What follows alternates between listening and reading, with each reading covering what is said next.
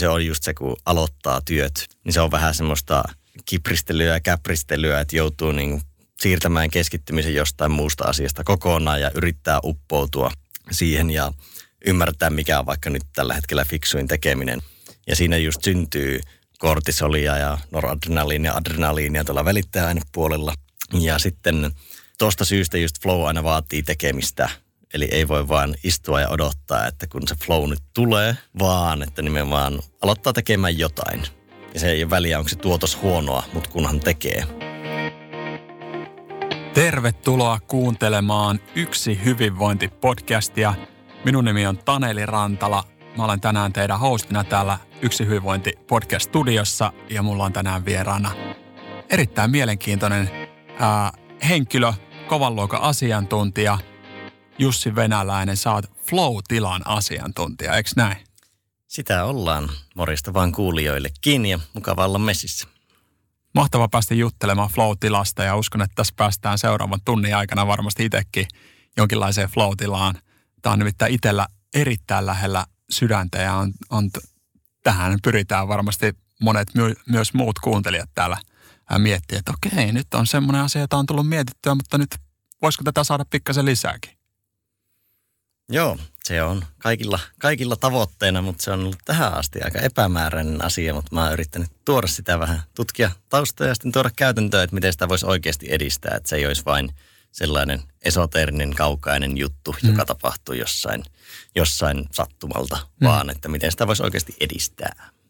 Miten susta Jussi tuli oikein flow-tilan asiantuntija? No tuota, jos vedän semmoisen tosi nopean urakelauksen viimeistä kymmenestä vuodesta, niin ammattimaisesta vedonlyönnistä siirryin tuonne opettajuuden pariin siellä muutama vuosi. Sitten tein muutaman vuoden omaa hyvinvointialafirmaa Sisusavottaa. Siitä siirryin ruoka, ruoan verkkokauppaa pyörittämään ja samaan aikaan tämmöistä pakopeli, tosielämän pelifirmaa.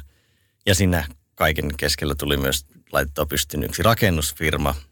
Ja sitten tuossa ohessa on tullut opiskeltua kauppatieteitä, kasvatustieteitä ja liikuntapilsaa pääaineina, niin siinä tuota, touhottamisen keskellä silloin, kun olin opettajana, niin mulla oli pari opettajan virkaa rinnakkain ja sitten tuota, opiskelin semmoista 140 opintopisteen vuositahtia, niin sitten alkoi menemään paukkumaan työtunnit aika järjettömiksi ja sitten mietin, että tässä täytyy olla joku keino, millä tätä hommaa voisi järkevöittää ja fiksata ja rupesin sitten tutustumaan aika paljon, ehkä vähän enemmän tehokkuuskulmalla, mutta myös tuottavuuskulmalla ja hiomaan juttuja, tutustumaan tosi paljon itsensä kehittämisen juttuihin. Ja sillä polulla viimeiset melkein kymmenen vuotta kaikkea tullut luettua paljon, mutta myös empiiristi kokeiltua kaikkea mielen ja kehon saralla, että mikä toimii ja mikä ei. Ja kirjattua kaikkea niin kuin teoriatasolla ylös, mutta sitten myös niin kuin vähän omaa empiriaa kirjoitettua ylös siihen teorian rinnalle, että mikä toimii mulla ja mikä resonoi vaikka, vaikka minun arvopohjaan. Niin, niin sitten tuolla tuottavuuspolulla niin vuosi sitten mietin, että mikä olisi tuottavuuden kaava. Mm-hmm. Ja sitten tuli ekana mieleen sellainen, että se olisi olennaisuus kertaa tavat kertaa flow. Mm-hmm. Ja sitten olennaisuus ja tavat oli ainakin mulle aika selkeitä ja ne mm-hmm. on loppupeleissä aika rajattuja konsepteja, joista jotain tutkittu ja selvitetty jo aika paljon. Mm. Mutta se flow oli mulle ainakin vähän epäselkeä ja sitten myös aika kompleksinen tai kompleksisin noista kolmesta. Ja sitten rupesin tutustua flowhin ja sitten huomaa, että huomaamaan, että miten paljon siellä on kaikkia kiinnostavia nyansseja, mihin kaikkeen se liittyy ja kuinka se läpileikkaa ihan koko elämä. Että se ei liity vaikka vaan urheiluun, taiteeseen, työhön, vaan niin kuin mahdollisesti jopa ihan kaikkeen. Niin mm sillä polulla innostuin siitä tosi paljon ja sitten kun tuo Mysteeri, mikä oli tämä pakopelifirma, niin siitä tehtiin tuossa pari kuukautta sitten exitti, niin se nyt mahdollisti minulla tänne, että siirryn tuota täyspäiväisesti Flown pariin. Ja nyt olisi sitten kirja menossa ja kirjoitan niin Flow-tilasta tietotyössä kirjaa ja, ja sitten koutsailen firmaa ja miten edistää yksilö- ja ryhmä flow ja näin poispäin. Erittäin mielenkiintoista. Onko tämä tämmöinen klassikkotilanne, lähdetään kirjoittaa kirjaa, niin olisit toivonut, että tämmöinen kirja on jo markkinoilla, mutta nyt pitää, pitää itse lähteä kirjoittaa se kirja, kun semmoista ei oikein ollut. Käytännössä joo. Ja itse flow tietotyössä ei ole oikeastaan tutkittu paljon mm. yhtään, ainakaan yliopistotasolla. Et se on niin kuin vielä aika uusi kenttä, niin joutuu yhdistelemään tosi monesta suunnasta tietoa. Kyllähän vaikka Steven Kotler ja Flow. Genome Project on tehnyt tosi niin kuin uraa uurtavaa työtä viimeisen kymmenen vuoden aikana noiden saralla, mutta sitä ei ole ikinä niin kuin jalostettu ehkä työn saralle ja ajatustyön saralle, vaan semmoisena niin yleisempänä konseptina. Mm. Niin sitten mä ajattelin, että saisinko mä ammennettua sieltä sen tiedon ja yhdistettyä sen omaan tietoelämätyötämykseen plus muuhun teoriaan ja tuotua ihmisille ke- käytännön keinot työelämään, että näin pääset flow työssä. Just näin. Palataan vielä hei tuohon tuottavuuden kaavaan, eikö näin? Ää, olennaisuus kertaa tavat kertaa flow. Avataan ihan, ihan nopeasti vielä kaikille. Mä törmäsin tuohon tohon tota, ää, taisi olla sun kertomana aikaisemminkin ja mun mielestä se oli upea, upea kaava, mutta olennaisuus. Puhutaan varmaankin siitä, että miten, miten priorisoidaan, mihin keskitytään, mitä jätetään pois, eikö näin? Juuri näin. Niin sanotusti essentialismi. Just näin. Essentialism. Joo. Kyllä. Sen niminen kirja on muuten todella hyvä. Erittäin hyvä. Uh, Greg Mac. Mikä hänen? En, en muista nimeä. Mutta äärimmäisen hyvä kirja. Voin, voin suositella kyllä itsekin. Uh, ja sitten tavat. Joo. Mä ajattelen siinä, mä en ole muuten ikinä miettinyt tuota kaavaa niin pitkälle, että mm. kestääkö se universaalisti kaikilta mm. kulmilta tarkastelua, mutta – niin, niin tavat on tuossa mallissa ehkä se runko, mikä tarjoaa sen mahdollisuuden tekemiseen. Mm. Esimerkiksi, että sulla on aikaa ja paikka ja mahdollisuus vaikka keskittyä siihen tekemiseen. Mm. Että on riittävästi vaikka tunteja mahdollista käyttää johonkin juttuun, niin sen mm. tarjoaa tavat. Ja sitten flow on siinä se itse tekeminen. Just näin. Ja olennaisuus on just se, että tekee ne oikeita, tekee oikeita asioita – koska on ihan sama oletko hullun tehokas, mutta teet vääriä asioita, niin se ei mm. paljon auta. Mm. Mutta selkeästi susta huokuu se, että sä teet niin kuin opetat, etkä, etkä vaan tota, ole sellainen äh, tuolta tornista huutelija, vaan sulla on aika kovia, kovia omia näkemyksiä myöskin tuosta flowsta ja selkeästi toteutat. Eikö näinkin, että kirjan, kirja, kirjan kirjoittamisessakin, niin sulla on aika, aika tota, äh, kovia metodeita käytössä nyt? No Kovista en tiedä, mutta tota, pakko, pakko kysyä, mihin viittaat, niin osaan vastata. Sä, sä pikkasen vi- sanoit aikaisemmin, että sulla on esimerkiksi toi lentotila. Varmasti palataan tähän näin ja keskittymiseen enemmän vielä, mutta esimerkiksi toi lento, lentotila kännykässä hyvin pitkälle iltapäivää päälle. Joo, no se, se on niin kuin, en, en osannut yhdistää heti, kun kysyit niin kuin kirjan kirjoittamisesta, mutta ylipäätänsä niin kuin on ruvennut vaalimaan syvää työtä – mm. ja on haaveillut tilanteesta, jossa aiemmin oli 40 johdettavaa, niin kuitenkin on aika paljon semmoista härdelliä ja on monesta asiassa vastuussa ja mitä tahansa voi tapahtua, mutta sitten nyt kun on vapaampi tilanne ja on niin kuin pitkään kultivoinut omaa uraa ja työtilannetta siihen, että pystyisi keskittymään syvään työhön, mm niin lentokonetila on päällä tuonne iltapäivä kolmeen, puoli kolmeen, päikkärien mm. jälkeen vasta lähtee pois, niin mm. käytännössä kukaan ei pääse muuta kuin ehkä puoliso heräämisen jälkeen, niin sinänsä vaikuttamaan tai keskeyttämään. Ja, ja sinne tulee, saa todella hyvin keskittyä sitten pystyy luottamaan siihen, että mulla on tämä aika, milloin mä teen syvää työtä ja keskittyneitä asioita. Ja sitten se pinnallisemmat asiat, viestin, metsun muut on sitten siellä iltapäivässä. Mm. Tuo on erittäin, erittäin ihailtavaa mun mielestä ja varmasti moni kuuntelija miettiikin, että no, toi, toi olisi kyllä aika siistiä, mutta nyt ollaan vähän erilaisessa tilanteessa ja nyt varmaan herää se kysymys, että miten sinne voitaisiin päästä, miten tätä flow-tilaa voitaisiin saada, saada enemmän. Ei mennä vielä sinne, mennään kohta. Kerro vähän eka, että tota, mitä tämä flow-tila käytännössä on? M- miten sä kuvaisit tätä? No, tieteellisesti kuvattuna se on niin kuin optimaalinen tietoisuuden tila, mm. Mutta se ei oikein vielä kerro mitään. Enkä mene siihen tieteelliseen sanahelinään, niin mennään käytäntöön ja tarkoittaa sitä, että pystyt syventymään johonkin tekemiseen täysin niin, että unohdat itsesi, unohdat ajantajun ja pystyt hyödyntämään kaikki taidot, mitä sulla on siinä asiassa, niin siihen tekemiseen. Ja niin sanotusti tietoinen mieli poistuu tieltä ja alitajunnan sisältö pääsee paremmin virtaamaan läpi. Eli se, mitä sä osaat ja tiedät, vähän jo, jollakin voi käydä vaikka puhujakeikalla, jollain voi käydä jossain vaikka urheilussa se, että eihän urheilijat yleensä hirveästi mieti, että näin sitä palloa potkaistaan, mm. vaan sitä vaan potkaistaan. Mm. Niin, niin just tuo, että pystyy syventymään ja käyttämään kaikki taidot. Ja sitten on hyvä muistaa, että floatilla ei ole vaan joko päällä tai pois, vaan siinä aika paljon skaalaa.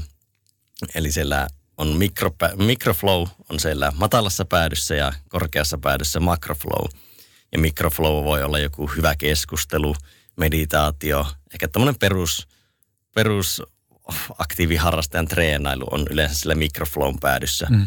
Kun taas sitten sillä macroflown päädyssä on vaikka joku Eeva Wallström sanoo nyrkkeilyottelun jälkeen, että se ei muista mitään. Mm. Se ei johdu vaan niistä päähän kohdistuneista iskuista, vaan myös siitä, että se – niin on ollut niin syvällä siinä, että se on jopa siirtynyt kokijaksi.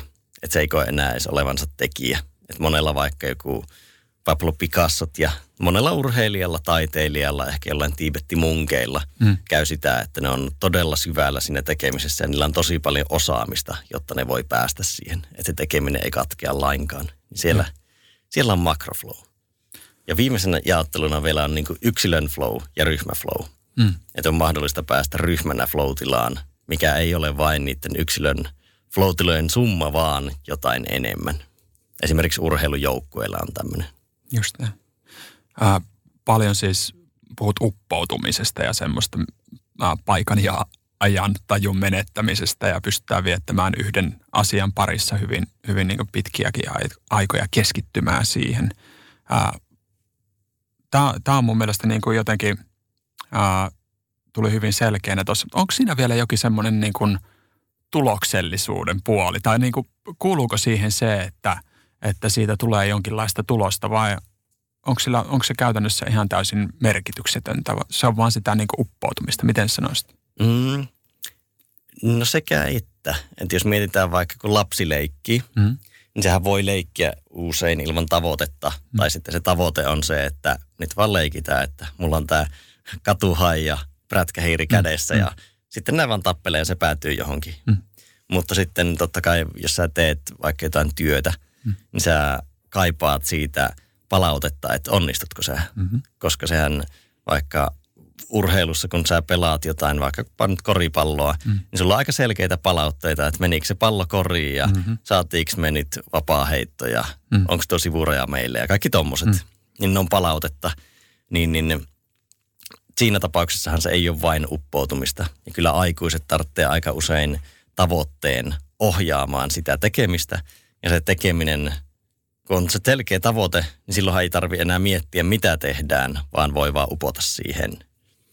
Et silleen, siinä on tuommoinen tavallaan tavoite, tekemispalkintoluuppi olemassa. Ja, ja. ja sama vaikka työnteossa – se, että et sä välttämättä saa kikseä siitä, jos sä vaan rämpytät näppäimistöä. Mm, mm, tai et mm. saa ainakaan hirveän pitkä, että tun, tunnin jälkeen se alkaa käydä aika tylsäksi. Eli semmoinen niin aikaansaaminen ja merkityksellisyyden kumpuaminen on siinä aika, aika tärkeänä elementtinä myöskin tukemassa sitä, sitä tota, Joo, flow syntymistä. Ja, erittäin hyvä. Mitä hyötyä tästä flow, flow, flow-tilasta nyt oikeastaan on? No välittömiä hyötyjä on tuottavuus, luovuus ja oppiminen. Kaikki paranee aika paljon. Tuottavuuden saralla, niin totta kai jos sä pystyt keskittymään johonkin ja hyödyntämään kaikki taidot, niin mm. sä saat paljon tuotosta aikaiseksi. McKinsey tutkii 5000 johtajaa kymmenen vuoden ajan, ne oli executive-tason johtajia eri firmoista Jenkeissä, niin flow-tilassa niiden tuottavuus parani 500 prossaa – Tuo prosenttimäärä on vähän karu.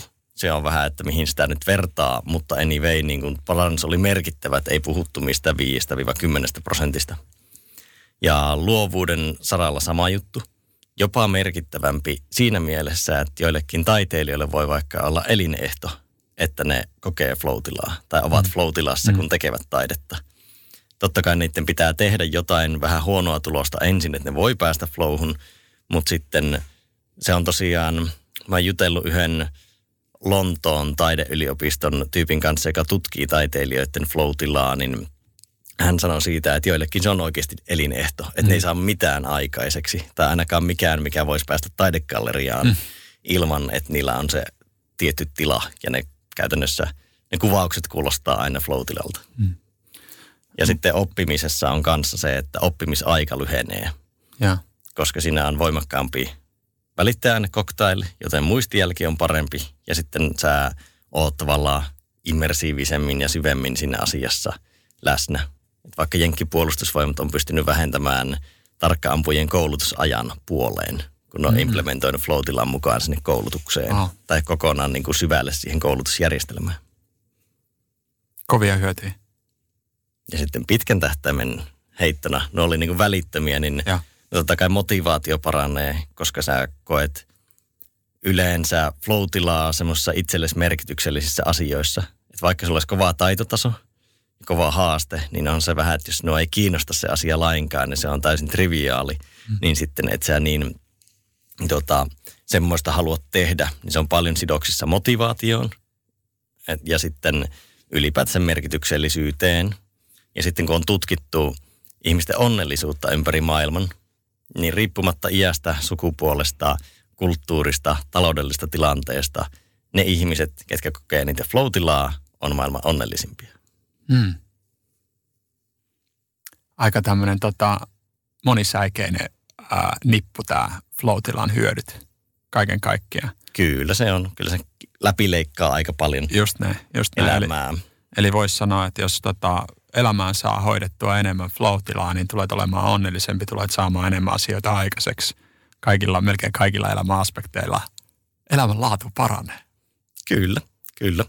Ja. Totta kai muutaman filterin sinne voi lisätä väliin, että Mm. mm. jos kokee flowta roskapostin käsittelystä, niin se ei välttämättä vie mihinkään. Mm. Mutta Just jos se tuottaa täyttymistä, niin toisaalta kyllä sä vähän ehkä sitä tulet onnellisemmaksi, mutta muutama filteri lisäten, niin kyllä, kyllä se pätee. Niin flow voi, voi tota, kokea negatiivissakin asioissa. Joo, kyllä niin kuin sanoisin, että aika monet väkivallan teot tai vastaavat, tai vaikka kyllä Hitler pauhasi aikamoisessa floatilassa, jos sä katsot sen puheita. Mm. Että silleen kyllä sitä niin kuin voi käyttää myös haitallisesti. Mm. Ja myös vaikka monet taiteilijat saattaa kuluttaa itseään loppuun. Että kun Mm. mm. ei ole mitenkään harvinaista, että jotkut taiteilijat tekee monta päivää putkeen ateljeessaan niin käytännössä nukkumatta. Ja sitten ne on monta viikkoa ihan romuna siitä, kun ne ammens muutaman päivän ihan kaikkensa. Just näin. Ja varmasti sama pätee myöskin ihan, ihan ajatustyössä, asiantuntijatyössä. Monet, monet syventyy siihen työhön niin pitkiksi aiko, ajoiksi, että sitten sit kulutetaan niitä omia voimavaroja ihan, ihan niin kuin äärimmilleen. Ja ei välttämättä anneta sitä aikaa palautua. Näinpä. Ja Puhuja, tai niin kuin puhujana sen huomaa tosi hyvin siitä, että jos on vaikka, monihan sanoo, että ne ei voi vetää yhtä keikkaa enempää päivässä, Mhm. vaikka ne olisi aika lyhyitäkin keikkoja. Mm. Niin ja vaikka jos vedät kaksi tai kolme päivässä, niin se on todella kuluttava, Ja, koska siinä on niin paljon niin läsnä ja niin tavallaan valmis ja siinä tilanteessa sisällä. ja Se on Mä muistan omia, omia tämmöisiä, tota, oikeastaan tulee vedettyä pari keikkaa päivässä ää, niin kuin maksimissaan eri, eri paikoissa, mutta kerran vedin tämmöisen ää, kahdeksan ää, puhe, puheen setin, toki yhdessä paikassa, mutta kahdeksalla eri ryhmälle ja, ja tota, samaa settiä, niin kyllä vaikka siellä pystyy itsensä tsemppaamaan ja pääsemään tosi upeeseen semmoiseen flowhun, niin kuin puhuessa pääsee, ää, mutta kyllä siinä oli aika loppu sen jälkeen se oli ihan, ihan sellainen, että siitä palauduttiin vielä niin kuin, tota, pari päivää. Joo, se on hyvä muistaa, että ei se flow niin kuin kumoa mitään niin kuin fysiikan lakeja tai hyvinvoinnin lakeja niin sanotusti, Mm. että vaikka onkin niin sanotusti hyödyllinen vaihde ajatustyössä tai missä tahansa muussakin asiassa, niin kyllä se niin kuin silti perusprinsiipit terveydessä ja hyvinvoinnissa pätee, että vaatii Mm. palautumista. Just näin. Uh, hyvin paljon menee siis tuloksekkuuden kanssa käsi kädessä. Uh, voiks, kuinka paljon tätä flow-tilaa pystyy kokemaan päivässä? Sitä ei oikein ole semmoista dataa, Ja. mutta jos mennään siihen, että mis, mitä flow vaatii, niin se vaatii haasteen, joka on sopivassa suhteessa sinun osaamiseen. Google jopa tutki tämä, että se on neljä prossaa kovempi haaste kuin osaamistaso. Ja. Joskus sitä voi olla aika vaikea määrittää, mutta anyway se vaatii vahvan haasteen. Ja sitä, mun mielestä mä kommentoin ihan pikkasen väliin, erittäin mielenkiintoinen. Että se ei tarvi olla tosiaankaan mikään helppo homma. Että siellä pitää olla pientä haastetta. Siinä pitää olla semmoista niin kuin itsensä ylittämistä, jotta sinne voi päästä. Joo, ja nimenomaan kun puhutaan tavallaan syvemmästä flow-tilasta, että kyllähän sä voit semmoisessa kepeässä flowssa olla jossain vähän kepeämmässä tekemisessä, mutta se rutiininomaisissakin tehtävissä toisaalta voi tehdä aina nopeammin ja laadukkaammin, mm. että sitten mm. voi haastaa. Mm. Ja normaalisti ihan huomaa, kun ihmiset tylsistyy vaikka työpaikalla, ne alkaa tekemään sitä sitten muuta kautta kiinnostavampaa, että siellä on kaiken maailman bullshit-bingoja ja kaiken maailman pränkkejä ja muita mm. alkaa ilmaantua. Mm. mm. Mutta joo, tuosta, että paljonko voi kokea, niin Floutahan voi kokea missä tahansa asiassa, mm. minkä tahansa tekemisen parissa. Mutta sitten sitä syvempää flowta sä voit kokea, mitä korkeampi osaamistaso sulla on jossain asiassa. Että se vaatii aina just sen haasteen ja sitten sopivan osaamistason siihen suhteessa haasteeseen. Ja sitten jos mietitään, että miten pitkään sä voit olla flowssa, niin periaatteessa sulla pitäisi olla koko ajan läsnä se haaste. Mm. Et joo, voi olla, että sä pystyt vaikka poistumaan sen vaikka tietotyön ääreltä pitämään pienen tauon ja pääsemään aika lähelle samaa flow suht äkkiä, mutta ei siihen mitään määritelmää ole, että neljä tuntia tai tunti tai vastaavaa. Hmm. Että se flow elää koko ajan. Hmm. Ja pien, pientä flow voi kokea niin kuin varmaan jopa parhaillaan koko työpäivän, mm-hmm. mutta sitten syvää flow tuskin, koska yleensä tekeminen katkeaa aina johonkin. Mm-hmm. Viimeistään kun sietää.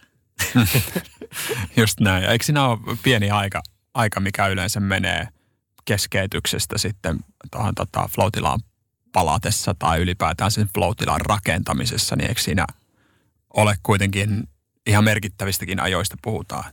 Joo, parhaillaan siihen, että pääsee samaan tuottavuuden tasoon, niin voi mennä 24 minuuttia. Ja. Et keskeytyksistä palaamiseen menee se minuutti viiva 24 minsaa. Ja. Ja sitä oli ihan mielenkiintoista, kun on tutkittu tietotyöntekijöitä, niin tietotyöntekijä keskeytetään keskimäärin 70 kertaa päivässä. Jaha. Yhteen keskeytyksestä, keskeytyksestä palautumiseen, että pääsee samalle tuottavuuden tasolle, menee se minuutti-24 minsaa, joten siitä laskettuna tietotyöntekijöiden työajasta tai tietoty- niin kuin tuottavuudesta menee kolmas osa keskeytyksiin. Ja mikä Just on jo aika rajuista luvuista puhutaan. Oh, mä oon törmännyt joskus semmoiseen tutkimustulokseen, että joka 11 minuuttia tulee keskeytys. Tämä tarkoittaa sitä, että ei pääse tota, floatilaan välttämättä ollenkaan koko työpäivän aikana. Niin, tai ainakin, ainakin se floatila jää hyvin matalaksi. Niinpä, niinpä. Just näin. Luin sellaisen tutkimuksen, jossa, brittitutkimuksen, jossa sanottiin, että ajatustyötä tekevä ihminen tekee 2 tuntia 53 minuuttia tuottavaa työtä päivässä joka oli mun mielestä aika, aika pysäyttävä, koska monet meistä tekee sen vähintään seitsemän ja puoli tuntia päivässä ja ajattelee, että, että tota, pitää tehdä pitkiäkin päiviä, jotta pystyy, pystyy sitten saamaan niitä tuloksia aikaiseksi. Mutta välttämättä ei tosiaankaan ole kyse siitä, että, että kuinka pitkiä päiviä tekee, vaan kuinka sen ajan käyttää. Ja, ja tämä flow on mun mielestä ää, erittäin hyvä väline siihen, että ehkä pääsis, pääsis isompiin lukemiin kuin se 2 tuntia 53 minuuttia. Näinpä. Ja on tässä niin multitasking on toinen, mm. joka syö tuottavuutta, että se mm, muistaakseni luku oli noin 40 prossaa syö henkilön tuottavuudesta, jos se tekee multitaskingia edes niin kuin semisäännöllisesti mm. työpäivän aikana. Mm. Niin sitten kun nuosta käytetään sen keskeytyksien kanssa, niin sinne päästään varmaan sinne lähelle kahta tuntia, 50 minuuttia vai mitä sä tässä äsken heittelit. Just näin. Alkaa kuulostaa melkein siltä, että mennään miinuksen puolella. ja sitten yksi, yksi, mikä on hyvä muistaa tässä, kun puhutaan paljon syventymistä ja uppoutumisesta, niin se ei aina tarvitse sitä täyttä syventymistä ja uppoutumista. Että kyllähän sä voit päästä vaikka ryhmäflowhun hyvässä ideointipalaverissa mm joka on kuitenkin aika katkonainen. Mm. Että sen ei aina tarvitse olla semmoista täysin niin kuin mennään johonkin luolaan tekemään kellariin tai johonkin puhelinkoppiin töitä ja täysin keskeytykset. Että se ei ole semmoinen, aina ei tarvitse olla täydelliset olosuhteet, jotta mm. voi päästä floatilaan. Just Mutta toki niin kuin jo, jotkut henkilöt ja jotkut työtehtävät vaatii paljon keskittymistä. Mm. Että jos haluaa vaikka tehdä – jos sä teet vaikka väikkäriä tai gradua, niin, niin sitä on hankala tehdä viiden minuutin pätkissä, Mm. Mm. koska se on niin iso kokonaisuus, että siinä pääsee edes käyntiin, Just vaatii aikaa. Miten, miten itse asiassa, kun sä puhuit tuosta termistä syvä työ aikaisemmin, niin miten syvä työ ja, ja sitten tota flow-tila, niin miten ne suhteutuu toisiinsa? Hyvin voimakkaan positiivisella korrelaatiolla. Mm. Tuota, kyllä niin kuin se, että pystyisi vaalimaan just sitä keskittynyttä ja sen syvän työn aikaa, niin kyllähän se luo tosi paljon mahdollisuuksia päästä flowhun jossain asiassa. Varsinkin jos sä osaat sitä tematiikkaa yhtään. Ehkä jos opiskelisit jotain täysin uutta, mistä et tiedä mitään, niin se voi keskeytyä, vaikka sulla olisi kaikki mahdolliset suudet niin kuin keskittyä siihen. Mutta jos nyt mietitään työntekoa, niin ihmiset on yleensä töissä, jota ne osaa tehdä. Niin, niin se, että on mahdollisuutta keskittyä ja olla sen asian parissa pidempään, niin kyllä se niin kuin tosi paljon syvemmälle sinne mie- vie. Mm. Ja näin. kyllä se on niin kuin ihan tuloksellisesti myös todistettavissa, että joku vaikka Cal Newportin Deep Work-kirjasta voi aika paljon lukea niitä esimerkkejä, että mitä hän on vaikka pystynyt tuottamaan kasvattamatta työtunteja, Joo. kun on vaan pystynyt vaalimaan sitä syvää työtä. Just näin. Mitä itse asiassa tapahtuu siinä? Mikä se, mikä se tota, prosessi on, kun ihminen menee syvää, anteeksi, tota, flow-tilaa kohti? Mitä, mitä vaiheita ihminen käy läpi ennen kuin sinne flow-tilaan päästään? Sen voi purkaa neljään vaiheeseen, jotka on ponnistelu, rentoutuminen, flow ja palautuminen. Ja ponnistelu on semmoinen stressaava vaihe, mikä ei millään tapaa semmoinen vaivaton flowi vaihe, vaan se on niin kuin ponnistelua ja nimenomaan pyritään vastaamaan siihen haasteeseen. Ja usein se on just se, kun aloittaa työt, niin se on vähän semmoista kipristelyä ja käpristelyä, että joutuu niin siirtämään keskittymisen jostain muusta asiasta kokonaan ja yrittää uppoutua siihen ja ymmärtää, mikä on vaikka nyt tällä hetkellä fiksuin tekeminen. Ja siinä just syntyy kortisolia ja noradrenaliinia ja adrenaliinia tuolla välittäjäainepuolella. Mm. Ja sitten tuosta syystä just flow aina vaatii tekemistä. Eli ei voi vaan istua ja odottaa, että kun se flow nyt tulee, Mm-hmm.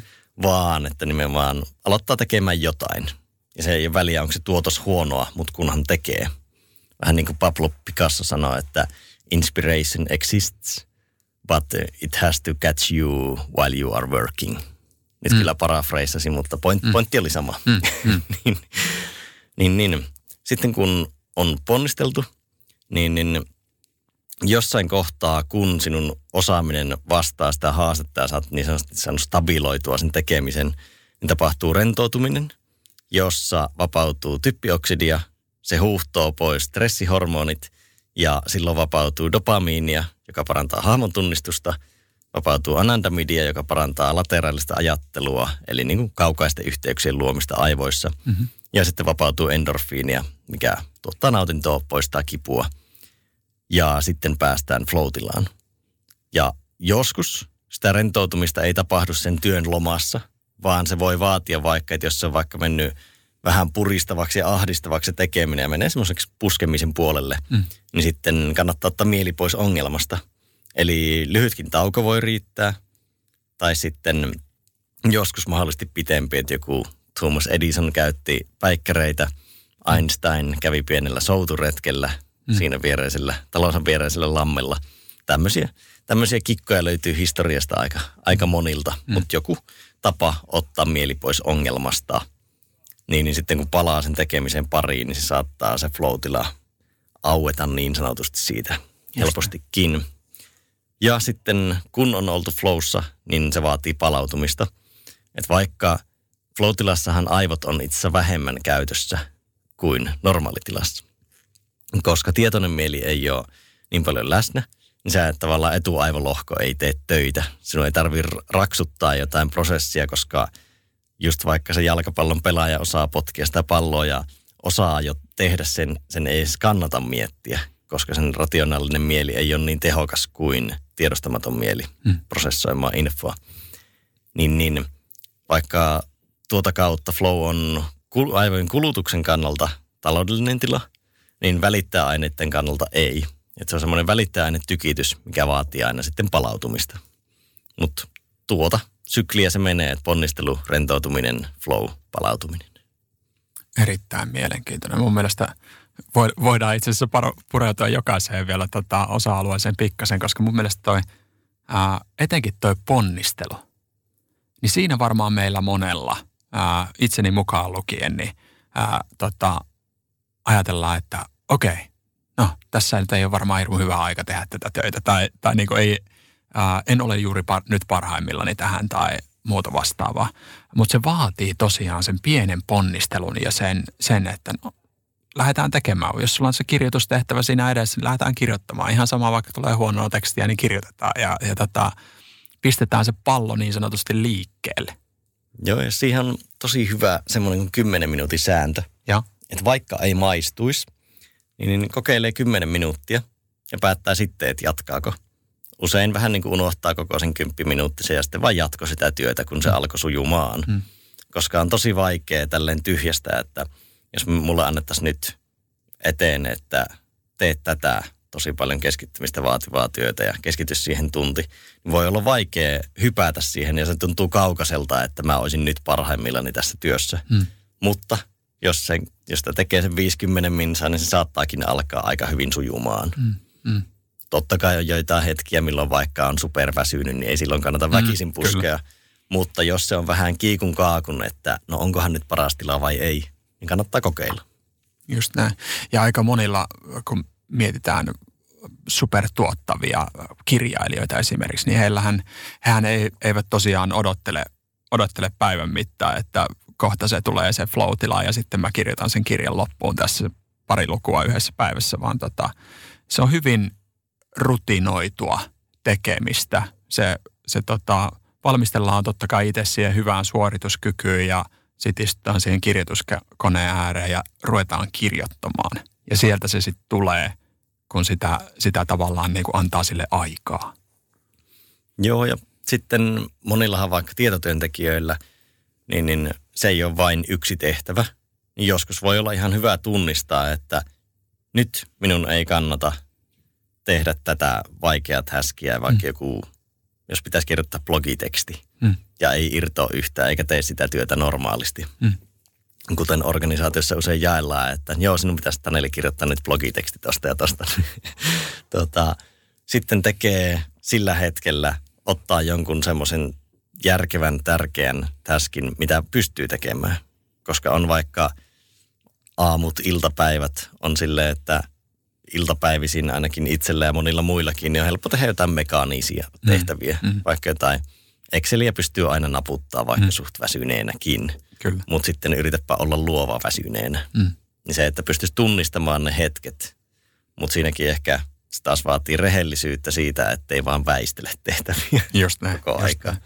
Karkeastihan meitä jaetaan sillä tavalla, että 80 pinnaa meistä on, on aamulla kaikista parhaimmillaan ja, ja silloin, silloin pitäisi ottaa just niitä isoimpia palloja, eat the frog niin sanotusti ja sitten 20 pinnaa meistä on, on vähän myöhemmin sitten tota parhaimmillaan, mutta mutta sekin on hyvä tiedostaa, että milloin sun huippusuorituskyky on, milloin sä ehkä pystyt saavuttamaan sitä flow kaikista parhaita, että et sä haaskaa sitä sinne tota Exceliin tai maileen lukemiseen tai siihen turhaan palaveriin. Näinpä. Ja ehkä myös semmoinen, että millä vaikka nyt kun suurin osa on niitä suhteellisen aamuvirkkoja tai ainakin neutraaleja, mm.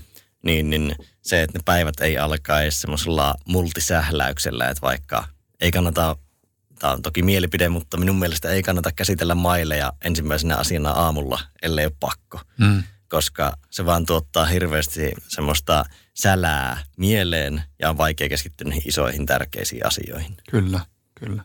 Me vaivutaan semmoiseen reaktiiviseen tilaan mm, siinä, kyllä. kun me aletaan sammuttelemaan niitä tulipaloja ja ja tota, joku muu sitten priorisoi sen päivän. Näin. Vaikka todennäköisesti tota, heillä ei ole mitään käsitystä siitä, että miten se sun päivä kannattaisi käyttää. Uh, miten tätä, me ollaan pikkasen käsiteltykin tätä, tätä kysymystä, mutta miten flow-tilan syntymistä pystyisi edesauttamaan? Mm, mennäänkö ihan konkretiaan ajatustyön kannalta vai haluatko vielä kysyä teoriakysymyksiä? Mietin tälleen fellow-podcasterina, että halutaanko jakaa metatasolla teoriaan ja käytäntöön. Mennään, mennään ihan pikkasen sen teorian kautta. Siellä on mun mielestä hauska, otetaan siitä semmoinen pieni aasinsilta ja sitten hypätään sinne tota, kovaan konkretiaan. No, jos edellytyksiä miettii, niin just se haasteen ja osaamisen suhde mm-hmm. on se kultainen sääntö. Ja sitten toinen on kirkkaat tavoitteet, koska silloin kun sulla on selkeä tavoite sille tekemiselle, niin se tuo varmuuden, mitä tehdä ja mihin keskittyä. Kun jos sulla on epävarma olo, että onko sitä tekeminen järkevää, niin totta kai se tiputtaa sinua pois siltä flow-tilasta. Mm. Ja sitten välitön palaute on yksi.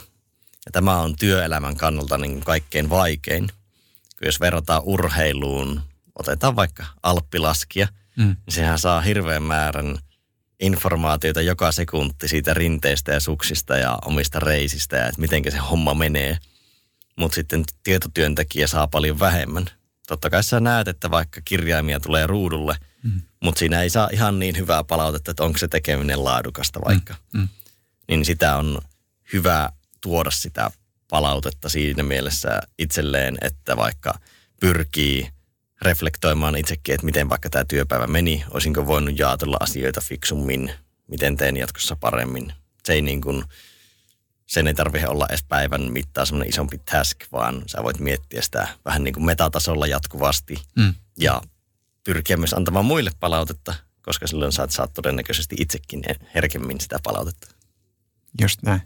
Merkitysketjut on aika pitkiä pitkiä ajatustyössä ja, ja tota, se oman käden jälki ei välttämättä näy ihan koko ajan siinä. Vaikka esimerkiksi jos tekisi puusepähommia, niin silloin olisi paljon helpompaa nähdä sitä, että okei, tässä syntyy, syntyy tulosta. Näinpä. Ja sitten se, että sä näet sen laadun koko ajan. Mm. Kun tietotyössähän usein se laatu, laadun määrittää vasta vastaanottaja. Mm. Mutta sitten jos sä oot metalliseppä ja sä taot miekkaa, niin sä näet koko ajan sen, että mitä sinä haluat tehdä ja millainen sitä tulee. Mm. Just näin, just näin. Sä puhuit tuosta tota, su, suunnan tavoitteiden selkeydestä. Joo. Ää, erittäin hyvä, hyvä tota, ää, organisaatiotasolla varmasti hyvä vinkki, että mitä paremmin pystyy näyttämään oikeita, oikeita suuntaa ja tavoitteita, niin tota, sitä helpommin ihmiset myöskin pystyy kokemaan flow. Joo, ja se organisaatiotaso on vielä ihan oma, oma juttunsa, että tuo, hmm. missä pääasiassa niin kuin itse äsken viittasin, se on sinne tekemisessä. Just näin. Että vaikka jos meillä on nyt tavoitteena tehdä laadukas podcast-jakso, mm. niin se on niin kuin, siihen on selkeä peilata. Mm. Mutta sitten voi olla joku isompi tavoite sen taustalla kyllä myös, mm. mitä organisaatiot voi tästä tukea. Kyllä. Erittäin hyvä. Hyvä aasisilta. Nyt me päästiin sieltä teoriasta hyppäämään sinne konkretiaan, niin miten, äh, mennään ihan siihen tota ajatustyöntekijä arkeen. Miten hän yksilönä pystyy parantamaan mahdollisuuksiaan kokea flow enemmän? Joo. Tuota, juuri tänä aamuna tuossa rakensin flow tarvehierarkiaa, niin katsotaan, onko tämä miten koherentissa järjestyksessä minun mielessä, kun ei muistilappuja. Tuota, mä oon miettinyt niin välttämättömyyksinä siinä, mitä myös tiede tukee, niin, niin että on vireystilan, keskittymiskyvyn ja haastavuuden täytyy olla kunnossa. Että nuo on niin välttämättömyyksiä. Ja vireystilan puolella voidaan jaotella kolmeen, että siellä on pohjavire, jossa on uni, meditaatio on toinen merkittävä, mutta niihin mä en sukella, koska mä veikkaan, että tämän podcastin kuulijoille on aika tuttuja teemoja. Sitten mm, ympäristön rauhoittaminen on toinen sillä vireystilan puolella. Tai no, ehkä niin mennään ympäristön edellytyksiin – että se pit, ylläpitää sitä vireystilaa hyvänä, niin voi miettiä, että valaistus on kunnossa, mm. että se on tarpeeksi kirkas, ei ylikirkas. No sitten tuoksut voi myös olla, se on vähän hifimpi keino. Mm. Ja sitten mm, ihan suoria niin kuin fyysisiä vireystilan säätelyitä, niin työasento, että ei ole vaikka istu jumita tosi pitkiä aikoja, vaan vaihtelee sitä, pitää taukoja – tekee seisomatyötä sen verran, kun on järkevää ja mahdollista. Mm-hmm. Ja tuossa ehkä niin kuin pakettina tuommoisia vireystilaan vaikuttavia. Mm. En sukella noihin tarkemmin, kun ne on uskon, että tässä podcastissa on paljon sivuttuja kuulijoille mm. tuttuja. Mm. Jos nyt puhutaan ajatustyöstä, niin mm. tuota, keskityn ehkä niihin pääkohtiin siinä. Mutta niin kuin kaikki, mikä edistää hyvää vireystilaa, edistää flow-tilaa. Ja vireystilan kannalta niin liian väsynyt ihminen ei oikein omaa hyviä edellytyksiä flowhun, mutta ei myöskään päinvastoin, että jos sulla on liian korkea vireystila, että eihän vireystilaa haluta maksimoida. Että sitten on hyvä niin kuin, tavallaan mätsätä se vireystila tehtävään. Että jos sä, sä oot menossa vaikka painimatsiin versus tieto, tietotyöhön, niin siinä on vähän eroa, että missä mm. vireystilassa kannattaa olla. Tai nyt kun miettii, niin kyllä painimatsiinkin kannattaa aika levollisessa tilassa mennä. No, anyway, tuota, kuulijat varmaan saivat pointin. Mutta on hyvä, erittäin hyvä pointti, että ei välttämättä kannatakaan semmoista superkorkeata energiapiikkiä, jos, jos tota joku kuulija kokee semmoisia esimerkiksi vahvoja kahvipärinöitä, niin ei, ei välttämättä esimerkiksi silloin kannata tai tai ei kannata ajoittaa semmoisia just tämmöiseen tilanteeseen, kun haluaa sitä flow-tilaa tilaa, tota, kokea. Esimerkiksi just puhujakeikat on mun mielestä selkeitä, selkeitä mitä, mitä itse tulee vedettyä, niin en mä, en mä siinä rupea stimuloimaan itseäni niin kuin ylienergiseen tilaan, vaan, vaan tota, vähän ehkä jopa hakea semmoista rauhallista hyvää, hyvää energiaa enemmän siihen. Näinpä. Että se vielä voisi miettiä tätä ylivireyttä sitä kautta, että – monihan päätyy sitä matalasta vireystilasta sinne ylivireyteen sillä, mm. että ne vähän niin kuin pakottaa itsensä töihin, että ne tulee, ne on pohjalla jo, tai niin kuin lähdetään päivään väsyneinä, ja sitten kiskotaan se päivän mittaan kymmenen kuppia kahvia tai pahimmillaan joillakin jopa 20 kuulee, että menee, niin kyllä siinä mennään, mennään jo jonkun verran yli. Mm. Voi olla tilanteita, missä siitä voisi olla hyötyä, mutta niitä on aika vähän, jos mietitään perus niin kuin tietotyön arkea. Mm. Että helposti, helposti ladataan vähän niin kuin yli. Ja so, sotketaan, ehkä assosioidaan väärin sitä, että kun on hirveästi energiaa, hirveä touhotus päällä, että semmoinen ihminen olisi tuottava. Mm. Tämmöinen, tämmöistä vähän kiireuskovaisuutta. Mm-hmm. Mutta sitten keskittymiskyky on seuraava. Että flow seuraa keskittymistä ja keskittyminen seuraa vireystilaa. Niin keskittymiskyvyssä – tullaan sitten just niihin kirkkaisiin tavoitteisiin, että se luo semmoisen turvan. Ja keskittymiskykyä voisi ylipäätänsä vähän niin kuin rinnastaa turvallisuuteen työssä, että sä et koe koko ajan stressiä, että saanko mä edes tehdä tätä työtä kunnolla keskeytyksettä ja niin kuin, pystynkö mä tekemään sen laadulla. Mm. Niin, niin kirkkaat tavoitteet ja sitten keskeytysten minimointi. Että poistaa niin paljon ilmoituksia puhelimesta kuin vaan on mahdollista. Kaikkihan on käytännössä mahdollista, mutta ehkä joku haluaa vaikka jättää sinne vaikka, että lapset pystyy soittamaan mm. tai puoliso pystyy soittamaan. Mutta se niin kun, kannattaa vaan ra- olla raaka siinä, että sillä on niin vähän ilmoituksia kuin mahdollista. Kyllä. Ja läppärissä sama homma. Joo, kyllä sillä kun tulee se maili-ikkuna, niin väkisinkin mieli rullaa, että no – mikähän viesti sinne tuli ja keltähän se on ja pitäisiköhän katsoa ja onkohan se tärkeä ja onkohan se, onkohan se Tanelilta ja laittakohan se viestiä tästä ja tästä. Kyllä se mieli, niin kuin, mieli lähtee raksuttaa. Siellä on aina mahtava cliffhangeri siinä boksissa. Siinä lukee, että Taneli, et muuten ikinä usko, piste, piste, piste. Ja sitten sit sun pitää, pitää lopettaa se kaikki tärkeä tekeminen ja mennä klikkaamaan sitä. Niin, tai vaikka et lopettaisi, niin se häiritsee sitä tärkeää tekemistä. Kyllä, kyllä. Mutta joo, ilmoituksien raaka, raaka poistaminen. Keskeytykset voi olla muunkinlaisia, eikö näin? Joo. Muutakin te- teknologian ää, aikaansaamia. Miten, mites ne? Sosiaaliset. Tuota, niitä itse ei nykyään ole ihan niin paljon, mutta kyllä nekin haittaa. Digitaalisiahan tulee eniten, mm. tai teknologisia. Mutta ihan sosiaaliset keskeytykset, niin se, että pystys vaikkapa, jos ei ole hiljaisin työn tiloja – työpaikalla, niin pystyisi vaikka sopimaan hiljaisesta työajasta. Mm. Siitä on ollut tosi paljon apua, mitä mä oon tuolta kentältä kuullut, niin en tunne yhtään firmaa, joka olisi ottanut käyttöön hiljaisen työajan ja olisi halunnut siitä pois. Eli tarkoittaa sitä, että on sovittu aika vaikka 9.10, 11 aamupäivällä, jolloin keskeytetään vain, jos on pakko. Ja tuo on niin kuin todella toimivaksi todettu monessa paikkaa. Mm. Sitä voi vaikka ehdottaa omalle työporukalle, että kokeillaan kaksi viikkoa ysistä kymppiin, häiritään vaan, jos on pakko. Mm. Mm. Vie vähän tottumisaikaa, mutta kyllä kun ihmiset huomaa paljonko ne saa aikaa, paljonko se rauhoittaa työpäivää, kun saa mm. aloittaa rauhassa päivän, mm. niin, niin sitä yleensä kyllä halutaan sitten, halutaan ylläpitää ja vaalia. Just näin. Tuosta on monenlaisia erilaisia käytäntöjä. Me, me suositaan semmoista niin kuin maker manager ää, tota, rytmiä päivässä, että aamupäivät on sille keskittymiselle ja silloin ei mielellä oteta mitään palavereita, että on sitä syvää työskentelyaikaa ja sitten iltapäivässä olisi, olisi vasta palaverit. Pyritään. Kaik, kaikki totta kai kaikissa tehtävänkuvissa ei ole mahdollista esimerkiksi myyntityössä. Ää, mutta tota, mut sitten me ei olla itse asiassa otettu semmoista tiettyä tuntia tai kahta, milloin ei saisi häiritä, mutta meillä on tämä kuuloke, kuuloke tota, kulttuuri, että jos on kuulokkeet päässä, niin sitten pitää tota, mennä linjoja pitkin niin sanotusti. Ja ihmiset vastaa sitten, kun he ehtivät, että ei, ei tota, häiritä, jos ei ole ihan pakko. Ja, ja sitten me itse asiassa otettiin tämmöinen, tota, meillä on tämmöinen keskittymiseläin olemassa.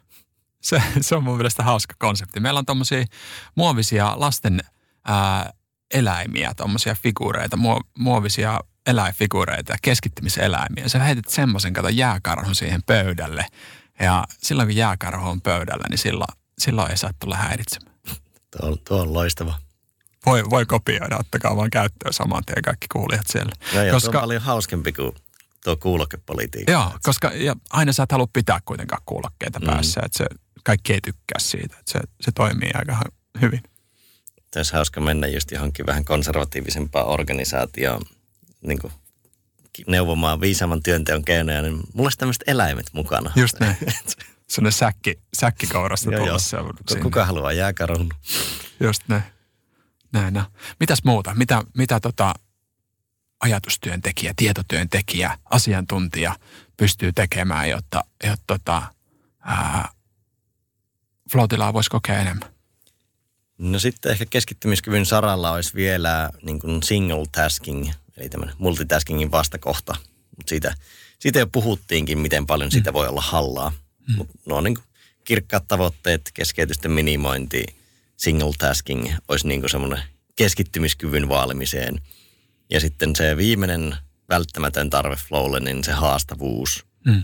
Ja sillä puolella ehkä myös sitten mennään vähän niin kuin itseluottamukseen ja siihen, että uskaltaa myös haastaa itteensä ja uskaltaa ottaa riskejä, koska silloin on vähän semmoisella epämukavuusalueella oppii uutta ja siinä on niin kuin, silloin on valppaana. Vähän niin kuin vaikka ne puhujakeikat on just semmoisia, että kyllä sä sitten kun oot ihmisten edessä ne odottaa sulta jotain laatua ja käyttää siihen aikaa, niin kyllä siinä, niin kuin, siinä se valppaus nousee ihan ilman kahviakin, mm, mm, kuten, kuten tässä sanoit. Niin, niin noista rakentuisi tavallaan ne välttämättömät tarpeet flowlle. Mm. Eli se haastavuus, keskittymiskyky, vireystila. Ja sitten mennään ehkä semmoisiin niin flowta tukeviin tai optimoiviin juttuihin, jossa ekana olisi niin viisaat työnteon tavat. Mm-hmm. Syvästä työnteosta jo jonkun verran puhuttiin. No sitten ehkä niin kuin, mm, olennaisuus tai semmoinen 80-20 ajattelu vähintäänkin, jos ei pysty täysin raakkaamaan ihan kaikkea, niin pystyisi vaan keskittymään niihin tärkeisiin asioihin. Mm. Koska sitten kun sä tiedät, että sä teet tärkeitä asioita ja että niillä on merkitystä, niin kyllä se luo semmoisen taustamotivaation myös sille flow Mm. Ja, ja mm, no sitten ehkä niin kuin mennään just sen työpäivän rytmitykseen myös mistä puhuttiin.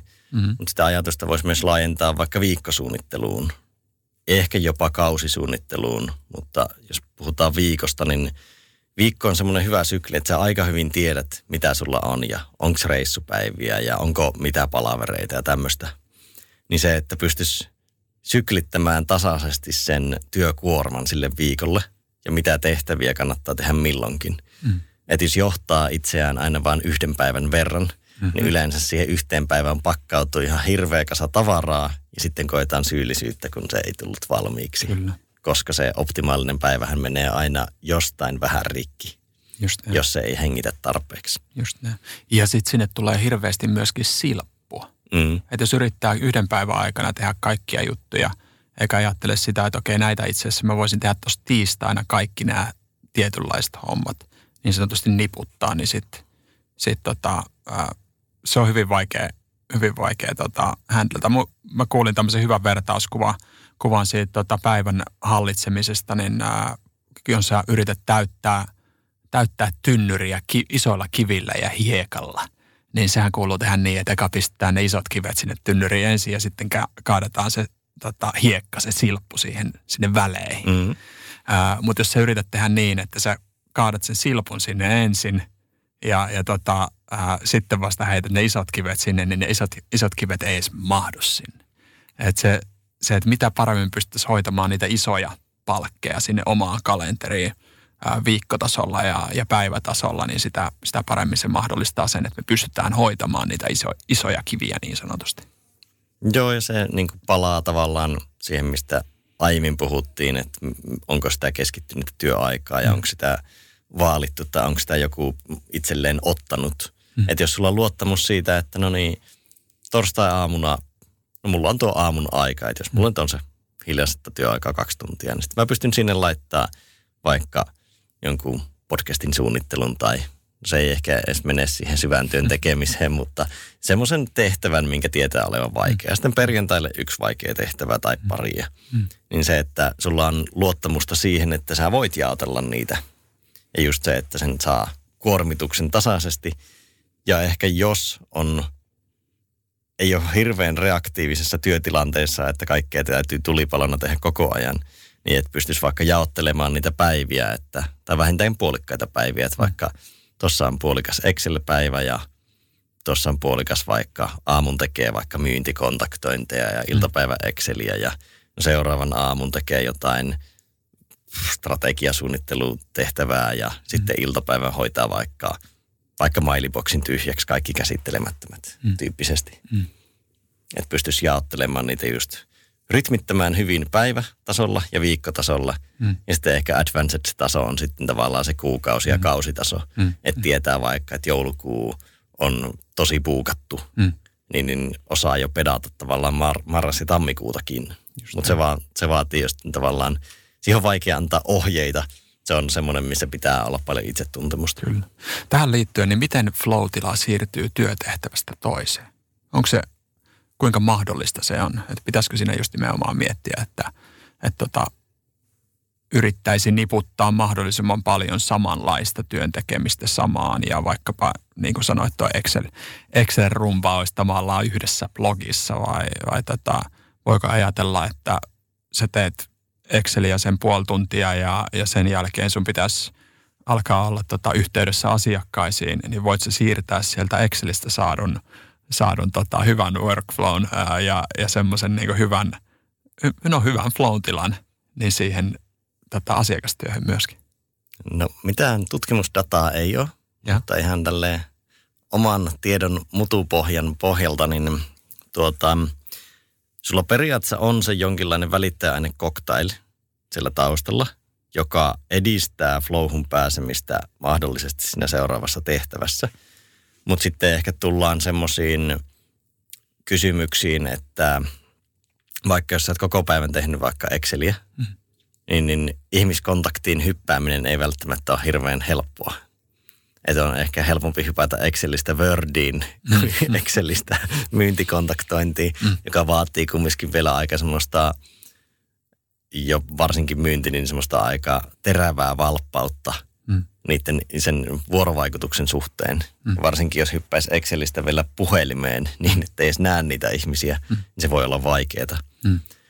Mutta tuota, kyllä niin kuin aiemman tehtävän flow edistää seuraavan tehtävän flowta, mutta sitten tulee just kysymykseen, että onko se, tuleeko sinne vähän niin kuin tökkäystä siinä, että se siirtymä on liian iso. Mm. Voisi kuvitella sitä ponnisteluvaihetta ehkä, ehkä tulee sinne kuitenkin. Joo. Vähän, vähän samaan tapaan, mitä itse asiassa tuossa tota, multitaskingissa, kun me hypätään tehtävästä toiseen, niin meidän aivothan joutuu vähän niin kuin, ää, sopeutumaan siihen uudenlaiseen tehtävään aina uudestaan ja uudestaan. Niin ja ehkä voisi ajatella, että se on paljon kiinni siitä, että miten sinä kiinnität huomiota mm. ja mihin kiinnität. Että vaikka siinä Excelissä se on ihan erilaista kuin ihmisen kanssa puhelimessa. Mm. Että sä joudut kiinnittämään niin erilaisiin nyansseihin huomiota mm. ja kääntämään niin kuin se Excel on superloogis analyyttinen. Se mm. toimii niin kuin kone, mutta ne ihmiset ei toimi. Pitää keskittyä aivan eri asioihin, niin silleen se huomion kiinnittäminen voi just olla se haaste. Just näin. Onko vielä jotain muita flow tukevia asioita, mitä yksilö pystyy tekemään? Mm, no sitten mennään ehkä vähän silleen pehmeämmälle puolelle tuonne niin luovuuteen ja merkitykseen. Että kyllähän sä koet flow asioissa, mitkä on sulle merkityksellisiä ja mihin sä koet intohimoa. Et sitten puhutaan semmoista niin sanotusti autoteliasta, eli itseloppuisuudesta, että sä teet mm, asiaa sen itsensä takia. Mm. Että ihan sama, vaikka sä et saisi sitä palkkaa, niin sä nauttisit sitä silti ja koet täyttymystä. Niin kyllähän tuo sellainen tekeminen luo aika hyvin elementtejä sille, että sä voit päästä floatilaan. Mm. Ja sitten luovuus on myös yksi, että kun flown triggereitä, eli tämmöisiä virittäjiä on tällä hetkellä Flow Genome Project on listannut 22, niin siellä on kokonaan oma kategoriansa on luovuudelliset triggerit. Okay.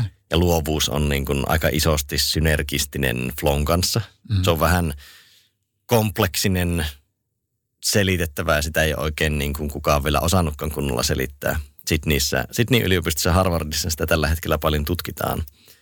Mutta se niin kuin, luovat kokeilut ja vaikka niin kuin rikas ympäristö edistää floatilaa.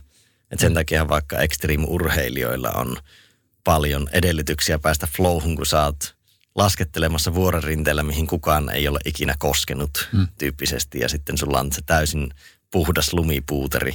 Mm. Ja sitten on vielä tiukka on se, että jos sinne perässä tulee se lumivyöry ja se pyyhkii ja se on kertakokeilu, kun sen rinteen edes voi laskea. Mm.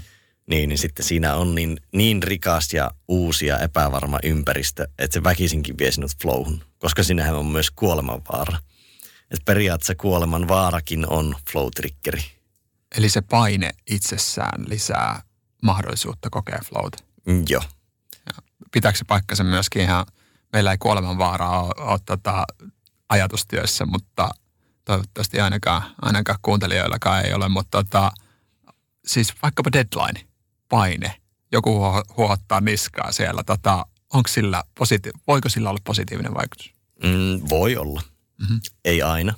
Voihan se niin kuin, jos pomppaan takaisin kuolemanvaaraan, niin kyllähän se voi myös tuottaa sen, että sä jäädyt täysin. Mm. Tai sä joudut semmoisen taistelee pakennetilaan mm. tai floatilaan. Mm. Että se on niin kuin monijakoinen. Mutta jos mennään siihen tietotyöhön tai ajatustyöhön ja deadlineihin, niin kyllä ne monilla oikeasti auttaa. Että kyllä sen on melkein jokainen meistä varmaan kokenut, kuinka se deadline auttaa puristamaan sen. Että kyllähän tehtäviin tulee herkästi käytettyä se aika, mikä niihin annetaan. Just Paavilasin Jyri viime sunnuntai-uutiskirjassa puhuu tuosta, että Parkinsonin lain alaisesti, että siihen menee, jos sä annat tehtävään kaksi viikkoa, niin siihen menee kaksi viikkoa, jos sä annat viikon, niin menee viikko. Hmm periaatteessa voisiko, voisiko mennä niin paljon konkretiaan, kun puhutaan siitä, että tavoitteen pitää olla selkeä, sitten siellä voi olla pikkasen sitä painetta. Jos sulla on se, on se tota kahden tunnin Excel-setti siinä edessä, niin sä mietit, että okei, nyt mulla on kaksi tuntia aikaa. Mitäs mun pitäisi tässä kahdessa tunnissa saada aikaan? Mikä on realistista? Sitten asettaa oman tavoitteen siihen ja lähtee sitä kohti. Että et ei ole vaan sillä tavalla, että okei, nyt nyt tässä on kaksi tuntia aikaa hakata Exceliä, että hakataan Exceliä kaksi tuntia, vaan että siellä on selkeä tavoite myöskin sillä työslotilla. Joo, kyllä mikrotasolla niin tuommoista tavallaan haaste kautta tavoiteoptimointia voisi ajatella. Ja, ja on tuossa, palaan vielä noihin deadlineihin, että niin kun sitä on vaikea vetää rajaa siihen, että mihin asti ne on hyviä. Ehkä se, että jos joka ikisessä asiassa työyhteisössä on tiukat deadlineit, mm niin ne voi ruveta ärsyttämään tai kuormittamaan liikaa. Mm.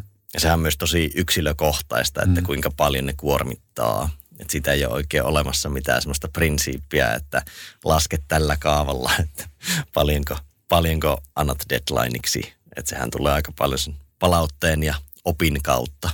Kyllä. Ja varmaan joissain tilanteissa negatiivisesti vaikuttaa sitten tuohon ihan turvallisuuden tunteeseen, jos on semmoinen jatkuva paine päällä. Kyllä. Että se optimitilannehan olisi se, että ei tarvitsisi lähes deadlineja ollenkaan. Kaikki toimisivat niin autotelisesti ja intohimoisesti, että joka tapauksessa ne käyttäisi niin paljon efforttia niihin asioihin, kun ne pystyy. Ja sitten niitä pitäisi ennemminkin rajoittaa. Mm. Mutta ihan vielä näin ideaalisessa työelämässä me ei olla. Mm. Just näin, just näin. Erittäin hyvä. Voiko yksilö tehdä vielä jotain muuta vai, vai hypätäänkö tota työyhteisötasolle? Mm. Heitetään vielä tämmöinen vähän villimpi, että niin kuin leikillisyyden tuominen. Okei. Okay. Että sä tavallaan teet työstä, se ei, tämä ei enää ehkä liity edes semmoisiin tehtäviin. No, no periaatteessa liittyy. Sillä, että jos sä, niin kuin pelillistäminen hän toimii joillekin. Mm. Periaatteessahan tuo haasteiden ja tavoitteiden asettaminen on joillekin pelillistämistä. Tai se noudattaa samoja lainalaisuuksia, mutta sitten ehkä niin kuin ylipäätänsä tekee työpäivistä hauskempia, että nimenomaan ne vaikka ne bullshit-bingot, että sä bongaat jonkun johtajan puheesta niitä sanoja, mm. niin se luo semmoista leikillisyyttä ja pelillisyyttä siihen työarkeen, jolloin se sujuu kevyemmin. Sekin on ehkä, no voisi sanoa, että se on ehkä ryhmäflown edistäjä tietyllä tapaa. Mm tästä ei ole mitään niin kuin, tutkimusdataa tai muuta, mutta tämä on niin ihan empiirinen, empiirinen havainto, että ihmiset tuppaa, varsinkin jos ne tylsistyy, niin ne tota, tekee siitä vähän tavalla tai toisella hauskempaa. Just näin. Sitten kun tulee tutkimustulosta siitä, että kuinka bullshit bingo edistää tota, työyhteisön tuotteliaisuutta, niin otetaan sut kertomaan siitä tänne. Mulla on tästä itse, tuli mieleen yksi hauska tarina. Aikoinaan oli yhdellä tehtaalla töissä ja mm ja sitten sillä oli semmoinen tosi kekseliäs kaveri, joka loi aina semmoisia, että jos haluttiin jotain tietynlaista villaa tai tietynlaista rullista piti leikata paloja, niin se loi niille kaikki semmoiset telineet ja mistä niille, niitä voidaan hyvin leikata ja miten kaikki prosessit toimii tosi tehokkaasti. Mm. Mutta sitten hänellä oli semmoinen oma peli siellä. Mm, hän oli vanha alkoholisti ja sitten tosi ahkera ja näin, mutta silti vähän vielä viinassa kiinni. Niin sitten hänellä oli about 15 pulloa piilotettu sinne varastoon ympäriinsä. Ja hän sitten kulki aina semmoista tiettyä reittiä ja pyrki niin kuin kiinni jäämättä nappaamaan jokaisesta pullosta aina pikkasen, niin kuin se päiväaikaan kulki kaikki niiden pullojen luona. Niin tämä oli semmoinen tämän henkilön oma peli, joka okay. varmaan loi flow Joo, joo. Just näin, vähän mielekkyyttä työ. mielenkiintoista, mielenkiintoista. No miten sitten, jos mietitään tota työyhteisötasolla, miten, miten te pystytte niin kuin, tai miten me pystytään yhdessä varmistamaan, että me voitaisiin kokea ää, joko sitä niin kuin yksilöflowta tai sitten ryhmäflowta. Tämä olisi semmoinen yhteisö, joka tukee flown syntymistä.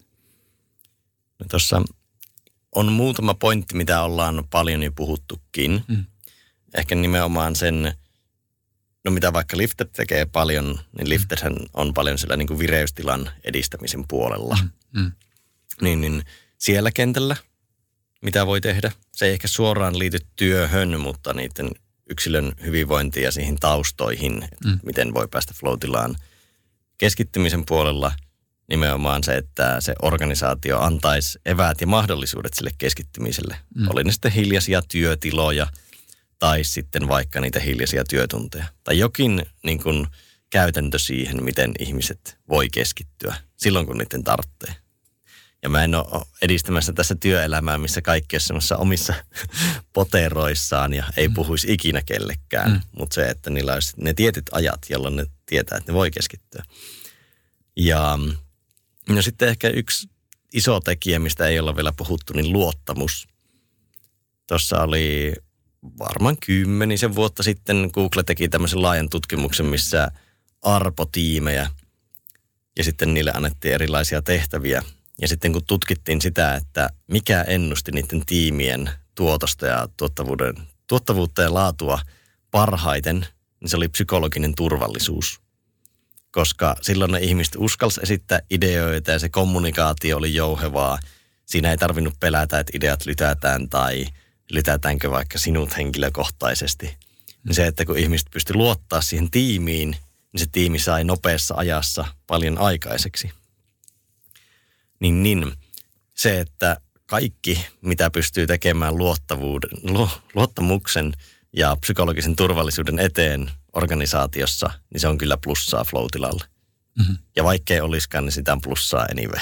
Mm. Just niin. Ja kaikkia missä luodaan. Se, mm. se ei ole ainoastaan vaikkapa esimiesten tehtävä, vaan ihan jokainen meistä sitä luo. Kyllä.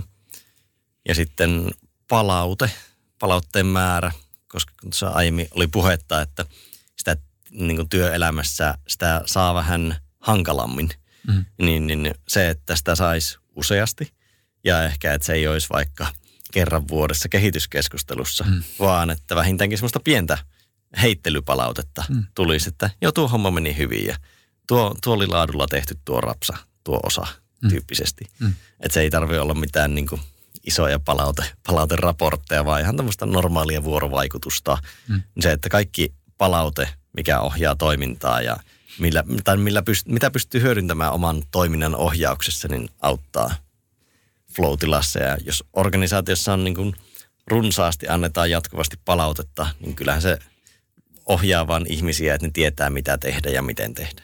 Hmm. Tuo itse asiassa erittäin yleinen puute, mitä me sparraillaan monien HR-päättäjien kanssa, niin tämä on, on semmoinen, joka paistaa monesta kulttuurista läpi, että siellä ihmiset kokee, että ei saada palautetta tarpeeksi. Ei saada tunnustusta tarpeeksi, mutta ei saada palautetta tarpeeksi myöskään. Ja siinä on se niin kuin, totta kai se, että kuinka usein saadaan ja sitten kuinka laadukasta se on. Noin on, on kyllä varmasti semmoisia, jotka vaikuttaa flown syntymiseen, mutta sitten myöskin työviihtyvyyteen ja, ja kaikkeen muu, esimerkiksi siihen turvallisuuteen.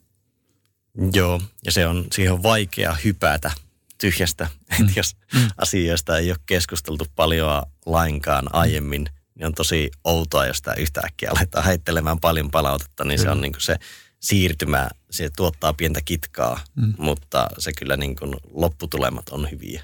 Just näin, ja siellä on hyvä mun mielestä miettiä myöskin se, että mistä mistä paikasta se palaute tulee. Et jos se tulee sieltä niin hyvästä sydämestä ja, ja siitä, että me halutaan, halutaan yhdessä tehdä hyvää ja kehittää tätä toimintaa, niin sitten se paistaa myöskin siinä lopputuloksessa. Et jos, se, jos se lähtee siitä, että vitsi, että tota, nyt kannan kyllä palautetta tuolle tota, Matille, kun se hoiti näitä hommia tällä tavalla ja se aina hoitaa nämä hommat vähän tälleen niin kuin, ää, puolivillaisesti, niin jos se tulee semmoista negatiivista paikasta, niin sillä on myöskin monesti negatiivisia seurauksia. Joo, kyllä se on vähän niin, niin semmoinen ihan normaali kielen käytössähän sana mm. palaute on silleen, että tuli vähän palautetta. Just näin. Että se on niin jo negatiivinen assosiaatio tai konnotaatio sinne suoraan. Mutta joo, se, että pystyisi ottamaan sen palautteen annon niin kuin pysyväksi osaksi kulttuuria, mm. niin se olisi tärkeää, koska se edistää sitä, että ne ihmiset uskaltaa ottaa sosiaalisia ja luovuudellisia riskejä. Mm. Et kyllähän se niin kuin, vaikka me eletään fyysisesti turvallisessa ympäristössä, niin esimerkiksi julkinen puhuminen on maailman yleisin pelko. Ja se just kumpaa, kumpuaa siitä, että edelleen meillä on olemassa aivoissa semmoinen sosiaalisen hyväksynnän tarve. Mm. Niin se, että organisaation pitäisi pystyä poistamaan niitä esteitä siitä, että ihmiset, koska kun, aina kun sä oot luova ja sä esität jotain uutta, niin sähän tavallaan avaat itsesi. Sä oot haavoittuva niin, niin sitten jos niitä aina suoraan torpataan, niin, niin sitten se mm, sulkee sen ihmisen käyttäytymistä. Ja samalla tavalla voitaisiin sitten rinnastaa tuosta aasinsiltana, että floatilassa saat haavoittuva, koska sä oot tavallaan eniten oma itsesi. Niin sitten jos se organisaatio on semmoinen, että sä et uskalla siellä oikein tehdä mitään – niin kyllä se rajoittaa sinun flow vaikka sulla olisi kaikki nuo minun aiemmin kertomat elementit mm. kunnossa. Mm. Just näin. Eli myöskin semmoinen, että mahdollistetaan työyhteisössä se, että ihmiset ovat omia itseään eikä ole työminää ja vapaa-ajan minää, vaan on, on, otetaan ihmiset kokonaisen. Näin, kyllä. Joo. Miten sitten ihan, toimeni jo vähän tuonne niin organisaatiopuolelle, ehkä pikkasen, pikkasen tota rekrytointitilanteessa toi on mun mielestä jo, jo varteutettava juttu, mutta miten organisaatio pystyy kokonaisuudessaan luomaan flow-tilaa ää, työntekijöille? Tämä on, tämä on iso kysymys. Tota, mä uskon, että niin kun, jos mietitään vaikka Googlea, Patagonia, Suomessa Reactor Futuris ja Vinsit mm. kumppanit, niin tota, ne on, vaikkei tavoitteena ole ollut välttämättä suoraan edistää floatilaa, niin siinä ollaan pitkälle onnistuttu. Kun mm. ollaan rakennettu just työhyvinvoinnin puolella on tehty oikeita juttuja, sitten ollaan luottamuksen ja työnteon organisoinnin kulttuurin puolella tehty oikeita juttuja, niin ollaan luotu paljon puitteita flow-tilalle. Mm. Että ehkä semmoista niin kuin, taisin tuossa aiemmin mainita, että flow-tilaa tietotyössä tai ylipäätään työssä on tutkittu aika vähän, niin ei ole muodostunut ainakaan tiedepuolella semmoisia paletteja, että näin se otetaan, jalkautetaan organisaatioon. Mutta tota, mm, tavallaan isolla tasolla tuon niin kuin kulttuurin luominen on varsinkin ryhmäflow-tasolla, no miksei yksilönkin flown tasolla, iso juttu. Ja sitten paljonko pystytään tukemaan sen henkilön työntekoa, sitä, että se henkilö voi olla paras versio itsestään, niin sehän pitäisi tavallaan olla, jos mietitään tälle ideaalia työelämää, niin työnantajan velvollisuus olisi mahdollistaa työntekijän floatilla – ja työntekijän velvollisuus olisi hakeutua työhön ja organisaation, jossa voi kokea floatilaa. Hmm. Ja sitten tästä on muutamia semmoisia pidemmälle vietyjä ajatuksia, josta en ole kyllä nähnyt vielä mitään julkista dataa, että olisi niin kuin flow-based accounting, eli flow-pohjainen palkkaus, jossa hmm. on siirrytty tuntipohjaisesta palkkauksesta flow-pohjaiseen palkkaukseen. Mutta se on totta kai uskomattoman vaikea malli ottaa käytäntöön, kyllä. koska sinne tulee väkisin vähän niin kuin – väliinputoajia ja sinne joutaa hieromaan sitä mallia aika pitkään. Mm. Mutta jos se saadaan toimimaan, niin se on todella kova. Mm. Mutta siitä ei niinku ole hirveästi vielä maailmalla esimerkkejä, eikä mullakaan ole semmoista niinku tarkkaa käytännön tatsia, että miten, miten näitä olisi implementoitu ja. organisaatiostrategia. Just näin. Meillä näyttää tuottaja tuolla jo. Tota, nyt on aikaakin virrannut jo niin paljon, että tota, pitää alkaa vetämään – hommia, hommia säppiin. Mutta mä kysyn sulta vielä pari kysymystä, Jussi, tota, ää, ennen kuin vedetään studio, studio tota, ää, seuraavaan käyttöön. Eli mikä on Jussi sulla semmoinen päivittäinen tapa, joka mahdollistaa sun hyvinvoinnin? Silloin kun sä kutsuit podcastiin, niin sä heitit, että tämmöistä tietyt kaksi kysymystä tulee ja mm. heti tuli mieleen, että tähän vastataan varmaan yleensä unia – meditaatio tai vastaavaa, niin mulle tuli ekana mieleen rakkaus. Mutta se on ehkä se niin kuin vähän epämääräisesti ilmaistu, niin sanotaan vaikka spin-offina siitä niin kuin itsensä hyväksyminen.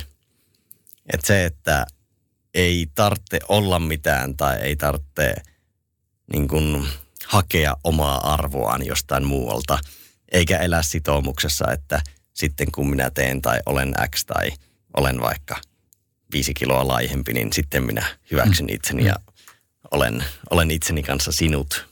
Niin ehkä se, koska niin moni, niin harva ihminen oikeasti hyväksyy itsensä ja sillä vältettäisiin tosi paljon, tai maailma olisi niin paljon parempi paikka, jos kaikki hyväksyisi itsensä. Et sitten miettii, että vaikka työelämässä tosi moni toimii pelosta käsin, ne miettii hyväksyn, ne hakee hyväksyntää teoillaan tai kunniaa – ja sitten jos mietitään vaikka nakkikioskilla, niin kyllä siellä aika moni tappelu olisi vältetty, mm. jos ihmiset hyväksyisi itsensä. Mutta se ei ole helppoa. Että se vaatii aika isoa duunia niin tuommoisien negatiivisten mielen rakenteiden purkamiseksi. Just näin. Äärimmäisen hyvä. Äärimmäisen hyvä, hyvä tapa. Äh, mites tota, minkälaisen neuvon antaisit itsellesi kymmenen vuotta sitten tai kymmenen vuotta nuoremmalle itsellesi? Että sen varmaan, että hiukset pukee paremmin kuin kalju.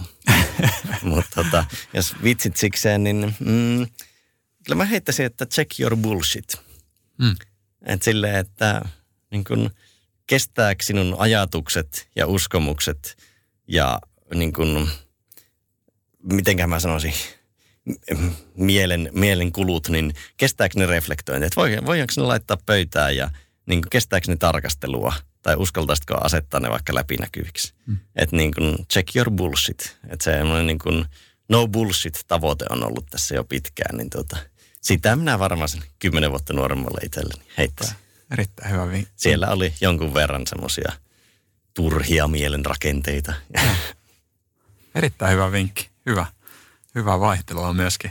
Tota, mulla on ilo, ilo tässä vaiheessa tätä, tätä podcastia myöskin ilmoittaa tämmöinen positiivinen uutinen, että Jussi liittyy Lifterin valmentajatiimiin myöskin nyt ja, ja tota, hänen, hänen palveluitaan, hänen workshoppejaan, luentojaan saa, saa Lifterin kautta ja, ja tota, myöskin verkkovalmennuksessa tuut, tuut varmasti olemaan tärkeässä roolissa. Mä oon itse erittäin innoissani, että saadaan tota flow-asiantuntemusta ammennettua myöskin Lifterin tiimiin. Samoin. Oli todella mukava, kun pyysitte mukaan ja mä oon tuolta alkuvuosista katsellut Liftedin menoa ja katsonut, että tuossa on niin kuin aidon positiivista menoa, että ei ole pelkkää teennäistä hyvinvointimenoa, mitä joskus olen sitäkin nähnyt, niin, mm. tota, niin kuin mukava liittyä messiin. Mahtavaa. Upea juttu. Ää, tässä vaiheessa haluan kiittää kaikkia kuulijoita. Ää, pistäkää tota meille palautetta ja, ja fiilistelyä ja pistäkää tämä jakoon semmoiselle kaverille, joka olisi kiinnostunut Floatilan tota, luomisesta ja, ja tukemisesta. Ja jos tykkäsit, niin pistä, pistä arvostelua hei tuonne aituneisiin puolelle. Ja jos et tykännytkään, niin silloinkin saa pistää, pistää arvostelua. Otetaan niitä ilomielin, ilomielin vastaan. Ää, hashtag yksi hyvinvointi, sillä voi linkkailla eri sosiaalisiin medioihin ja me ollaan kaikista aktiivisimpia tuolla LinkedInin linkkarin puolella ja siellä, siellä kannattaa kontaktoida. Tässä vaiheessa Jussi, kerro vielä nopeasti, missä sinua pystyy seuraamaan? Mm, no, henkilönä varmaan Jussi Venäläinen podcast on semmoinen paikka, mistä voi ammentaa ajatuksia ja keskusteluja ja ammatillisesti sitten, niin linkkarissa tulee – heitettyä juttuja. Varmaan nyt Twitter, Instagram löytyy, että Jussi Venäläinen tai Venäläinen, mutta siellä vähän vähemmän aktiivinen. Jotain mm. blogipostausta sun muuta löytyy jussivenäläinen.fi. Ja löytyy myös Flow-opas. Mahtavaa. Se kannattaa tsekata. Kiitoksia vielä oikein paljon kaikille kuulijoille ja Jussi, mahtavaa oli jutella ja tervetuloa tiimiin. Loistavaa päivänjatkoa kaikille. Kiitos paljon. Moro moro. Hei, kiitos paljon, että jaksat kuunnella podcastin loppuun saakka. Me ollaan Lifterissä keskitytty työyhteisöjen hyvinvoinnin tuloksekkaaseen kehittämiseen ja ollaankin autettu jo noin 70 organisaatioita Suomessa ja saatu kovia tuloksia aikaiseksi. Me ollaan saatu näitä tuloksia sen takia, että me lähestytään hyvinvoinnin kehittämistä kahdesta eri suunnasta. Me autetaan yksilöitä kehittämään heidän itsensä johtamisen taitoja, omia resurssejaan ja sitten myöskin organisaatiotasolta hyvinvoinnin johtamisen kautta. Me tarjotaan parhaat käytännöt, parhaat työkalut, jotta oikeasti saataisiin mitattavia tuloksia. Mutta hei, ennen kuin päästään näihin tuloksiin, niin pitää lähteä liikkeelle siitä, että mikä teillä on se konsensus lähtötilanne tässä työyhteisön hyvinvoinnin kehittämisessä.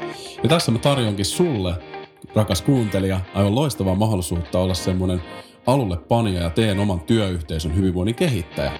Ja Liikkeelle lähdetään sillä, että me tarjotaan teille maksuton workshoppi, jossa me tullaan fasilitoimaan teille hyvinvoinnin suunnitelman rakentaminen. Ja tämä on ollut semmoinen workshop, mistä on tullut todella paljon hyvää palautetta kautta linjan.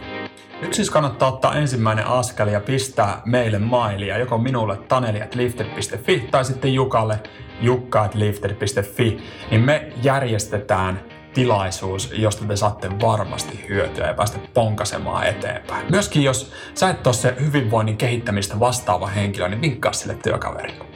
Ollaan yhteyksissä, ei muuta kuin loistavaa päivää sulle.